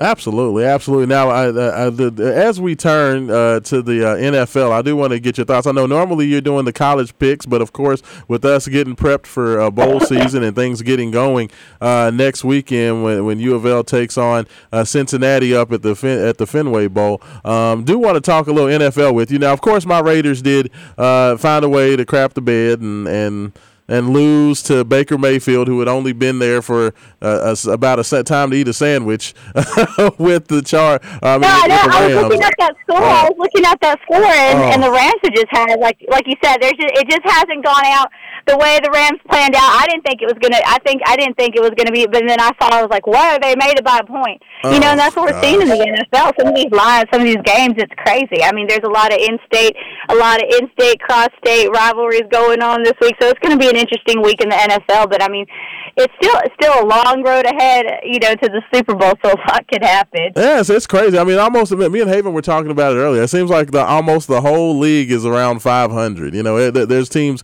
you know, a couple games over 500, teams a couple games below 500. Haven, you said that the Raiders are still in the playoff chase right now. I mean, it's crazy, It's insane. Like, yeah, like what what, what game, what games, uh, Haven, are, are, sticking out to you, or, or what what do you what are you Oh, looking for this easy. weekend? Ravens and Steelers. Yeah, yeah, I mean, the Lamar Jacksonless Raiders. Like, yeah. what does that look like going against the Steelers? Now, you know, I think the Ravens are still, you know, kind of in control of the division, but now Yeah, I mean, Bengals are right there. Bengals, Bengals have Bengals made a are there, run. and the Steelers have not been as bad since they got rid of Mitch Trubisky. Thank goodness. Yeah, I mean, I, I- yeah, absolutely. No, I, I think the Ravens Steelers are probably, um, you know, the, the biggest question mark because you don't know what the Ravens are going to look like. That defense is a lot better, um, you know, so you, you wonder if they can get it done. Leanne, what what is kind of your, uh, you, you know, your game of the week or uh, in the NFL? What what are you thinking? Well, I like I have that Ravens and and uh, Steelers game. I think that that's going to be an interesting. And like and like y'all said it, that that Ravens. Obviously, I mean, we know how that offense is going to operate. But again, Yeah. we also have to talk about when you have those high-powered offenses. The home stretch as you're getting ready players. I mean, if you look at the injury list of some of these rosters, I mean, it can change it. You lose one player, you lo- you lose a lot, and it changes the game. I think that's what we're going to see a lot this weekend. Um, you know, how are they going to change the game plan? But I like the Ravens in this one. I, I think I had it out as a as they're the two point underdog. I feel Yeah. like this week is going to be a lot of underdogs. Also, of course, that that Cleveland Cincinnati game, uh, five points, and uh, you know uh, underdog of Cleveland and Bengals. I, I like the Bengals in that one. I feel like it's that time. I feel like they're trying to get the flow, but at the end, it- it's just it's just right now. It's like I said, I haven't I haven't spent so much time on NFL uh, lately, but uh, Oh, but like I said, I like that. I like the ba- I like the Bengals even at five and a half. I mean, that's a lot of points, but I feel like I, I feel like they're getting in the flow, and I think now is that time of urgency. Um, and I, I feel like there's that need to beat Cleveland, and there's just all those. I always talk about those outside factors. You know, you can talk about how last week's game, but I think the biggest thing we're going to see is which teams are going to be able to make the adapt and adjust from week to week. How how they play. What did we do last week that was good? What did we do last week that was wrong? And it's just it's just that simple. I think sometimes we try to overcomplicate it because we see the lines and everything. Last week's storylines are gonna are gonna not affect this week's storyline. So I like the Bengals in that one, even for five and a half points to cover at home. I just and um another game that I was looking at that's kind of interesting is is that Jacksonville Titans game. The Jacks the Jags are uh, you know the underdog at three and a half. Of course, they're playing in Nashville. The the Jaguars have just been one of those teams that that is just really interesting to see. Like some weeks I take them, some weeks I don't, because they're kind of I don't know what to think about Jacksonville and their talent because they always find a way kind of to get in there to kind of be in there, and they didn't have a start a strong season. So that's another one I, I like. I like Jacksonville to cover on that one, and then uh, uh, the Texans and the Cowboys. Man, you know I know the Cowboys are playing a lot better. I grew up around te- you know the Cowboys and everything, but that 17 point favorite. I get that they're playing in Jerry World. I get that, they're, but I just I mean I was really surprised to see that line That's a in an lot. NFL. That's like- that's a college spread, that's right? That's a lot of points. That's a lot of points. And and you know that's a game I looked at. I'm like, man, it's like it's like Ohio. It's like Ohio State getting all those points. You know. Um, and I, I feel like I, I feel like I'm Nick Saban right now, you know, trying to get Alabama in there with the megaphone, you know, champion for for. I'm just like, really, are we doing that? So that's another game I like. You know, uh, I like the Texans, uh, Texans uh, covering for 17 points, even on the road in, in in Arlington and everything. So those are a few games I was looking at this week. Um, I didn't know if there's any other games that you like. Um, No. but those are kind of the ones I'm looking at. The Raven, I like, like I said, I like the Ravens. I like the Texans um, to cover, and uh, of course, I think the Bengals. I, I, you know, that five and a half doesn't seem like they, Yeah. but like I said, these games get so close now. I mean, look at what happened. Like you said, Vegas Rams a point. You know, and it's just like uh, I don't know It- the Bengals tough. can cover it. It- But, it- you know, do I want to take the money line? I don't know. No, that's, that's that's a good point. No, I, that's that's absolutely perfect, Leanne. But I definitely appreciate. I know we are up against it, but thank you so much. Let everybody know where they can uh, li- listen there or check out everything uh, that you're doing. One more time before you get out of here. Uh, they can always find my stuff out at rebelwalk.com. They can follow us for all SEC stuff. If you're Ole Miss fans in Kentucky, uh, at rebel at the Rebel Walk on Twitter, and of course you can follow me on Twitter for our, our Sunday picks at Miss KYUS 2011. There we go. Well, Leanne Herring, appreciate it. We'll chat with you next week. All right. Sounds good. Sounds good. There we go. Thank you so much. There we go. Leanne Herring coming in strong as she always does, Haven. I tell you what, man, today has been a show of shows, brother. Like, like, you know, I, I have enjoyed this conversation. Like it, it, was, it was a lot of great conversation going on this week. Um, you know, we got cut, touched a lot of points. And Haven, as you asked, we didn't have to talk about basketball. Boom. hey, well, you know what? Thank you guys for all your texts, all your calls. Uh, you know, we will be back strong next week. Make sure you come out today, 21st in Germantown, 1481 South Shelby Street for Game Day 502. We'll be out there talking about basketball aftermath. For Haven Harrington, this is Rashawn Myers. CZ is one, two, three. We out.